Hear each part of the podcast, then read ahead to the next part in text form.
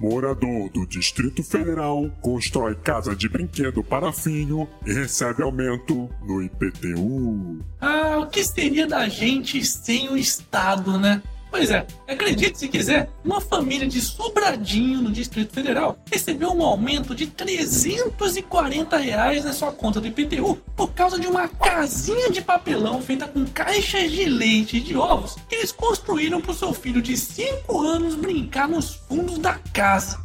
Tá de sacanagem, né?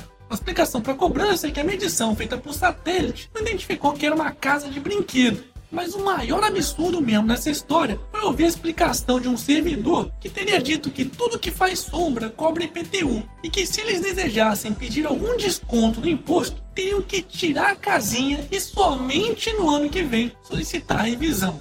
Não fode, porra! E foi somente após a história ganhar repercussão nas redes sociais é que o auditor da fazenda resolveu ir até a casa da família para fazer uma nova medição da área efetivamente construída e corrigir a cobrança. E aí, tem como não amar o Estado? Hashtag, quanto maior o Estado, menor o cidadão.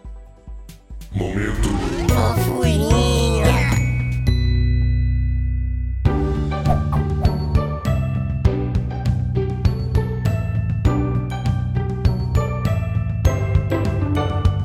Pronto, pronto, passou. Bora voltar pra realidade?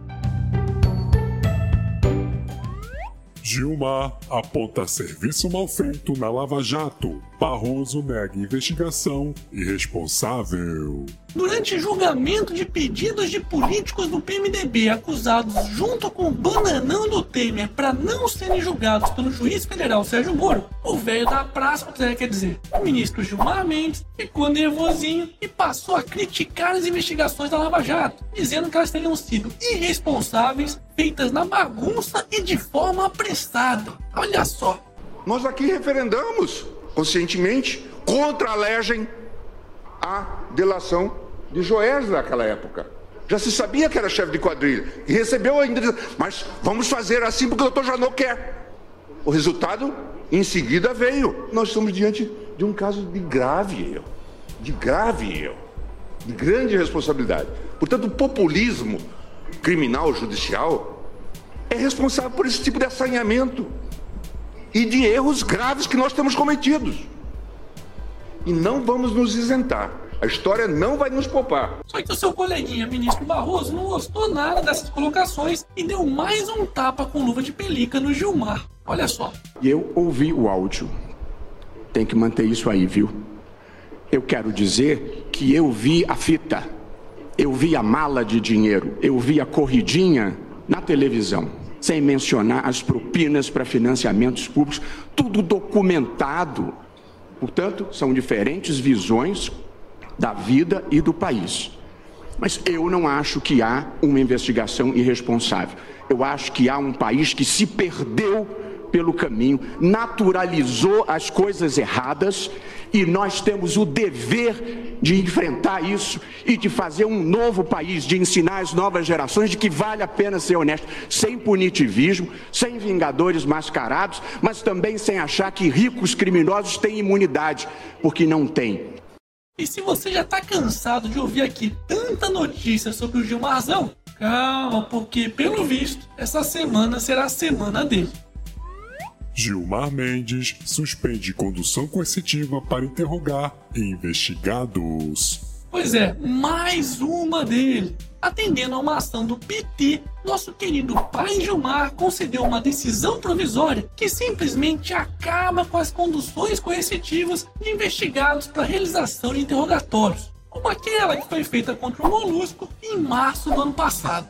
Pois é, de acordo com Gilmar, a condução coercitiva representaria uma restrição da liberdade e da presunção de inocência.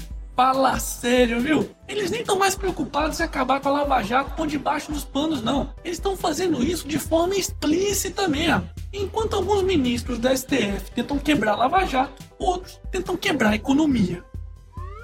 Lewandowski suspende medida provisória que adiou o pagamento de parcela de janeiro de 2018 do reajuste de servidores. Isso mesmo, o ministro do Supremo Ricardo Lewandowski, aquele que teve a cara de pau de dizer que juízes não devem ter vergonha de pedir aumento, acabou de dar um verdadeiro golpe nas contas públicas, liberando um aumento bilionário aos servidores. A boa notícia é que, felizmente, como se trata de uma decisão monocrática e provisória, ela poderá ser revista pelos seus coleguinhas no plenário do Supremo, o que só deverá acontecer lá para fevereiro do ano que vem.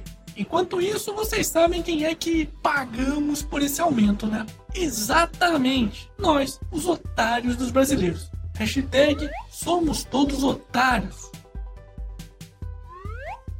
Cabral é condenado a mais 15 anos de prisão por lavagem de dinheiro. Pois é, o vagabundo do Sérgio Cabral foi condenado pela quarta vez pela justiça. Só para vocês terem uma ideia, com mais essa condenação, as penas de Cabral já chegam a 87 anos de prisão. Isso mesmo, 87 fucking anos. Mas não adianta comemorar muito não, viu? Porque na prática, a gente sabe que logo logo esse picareta já estará solto, curtindo uma prisão domiciliar em sua mansão. E por falar em prisão domiciliar, Marcelo Odebrecht deixa a prisão no Paraná. Não, não, tô de sacanagem não. Condenado não uma, mas duas vezes por corrupção ativa, lavagem e associação criminosa, com penas que juntas chegam a quase 30 anos de prisão, o empreiteiro Marcelo Odebrecht, preso apenas dois anos e meio, já está desfrutando da prisão domiciliar em sua luxuosa mansão. Tá de sacanagem, né? Aliás, outro que também cumprirá a prisão domiciliar, só que em uma fazenda, é o operador de propinas Lúcio Funari, que está envolvido em vários escândalos de corrupção nas últimas duas décadas e que sempre faz acordos de cooperação com as autoridades para escapar de punição. É, quem diz que o crime não compensa é porque não conhecia o Brasil. Hashtag o crime compensa. Momento E aí, já fez cosplay de canal do otário? Então faça que nem o Edson Maia, que me mandou várias fotos dele fazendo cosplay do canal. Oh, que legal! E pelo visto fez sucesso, hein, malandrão? O quê? Quer fazer cosplay do Otário também? Então é só dar uma passada lá no site do canaldotário.com.br e fazer o download gratuito do molde do olho, nariz e boca do Otário. Depois disso, basta recortar e colar em um saco de papel, que nem o Edson Maia fez. Vou deixar o link aqui na descrição do vídeo.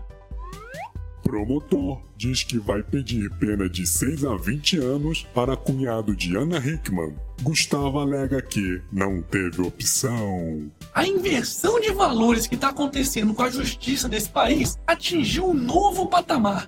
Em maio de 2016, um maluco armado invadiu o hotel onde estava hospedada a apresentadora Ana Hickman e fez vários disparos, acertando sua assessora. Após isso, o cunhado da apresentadora conseguiu desarmar e matar o maluco com a própria arma do bandido. Só que o que era para ser visto como um ato heróico está sendo interpretado pelo promotor do caso como excesso de legítima defesa, onde pede uma pena para a vítima que reagiu de até 20 anos de prisão por homicídio doloso. Tá de sacanagem, né?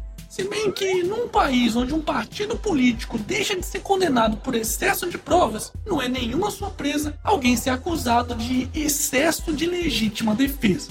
Enquanto isso, cerca de 30 mil bandidos deverão deixar a cadeia nas festas de fim de ano. E com detalhe, sem tornozeleira eletrônica. Hashtag boas festas.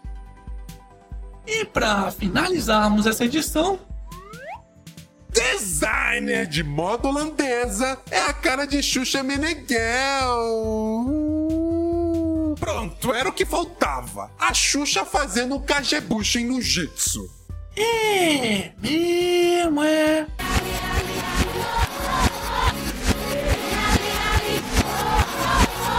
E não é que parece mesmo? Mas foda-se. E esse foi mais um Otário News com as principais notícias do dia. E aí, curtiu? Então se inscreve nessa bagaça e regaceira desse like. Ah, e não se esqueça de conferir os otarinhos e otarinhas na lojinha do canal do Otário. Quero receber mais fotos, hein? Vou deixar o link aqui na descrição do vídeo. E amanhã, quem sabe, tem mais.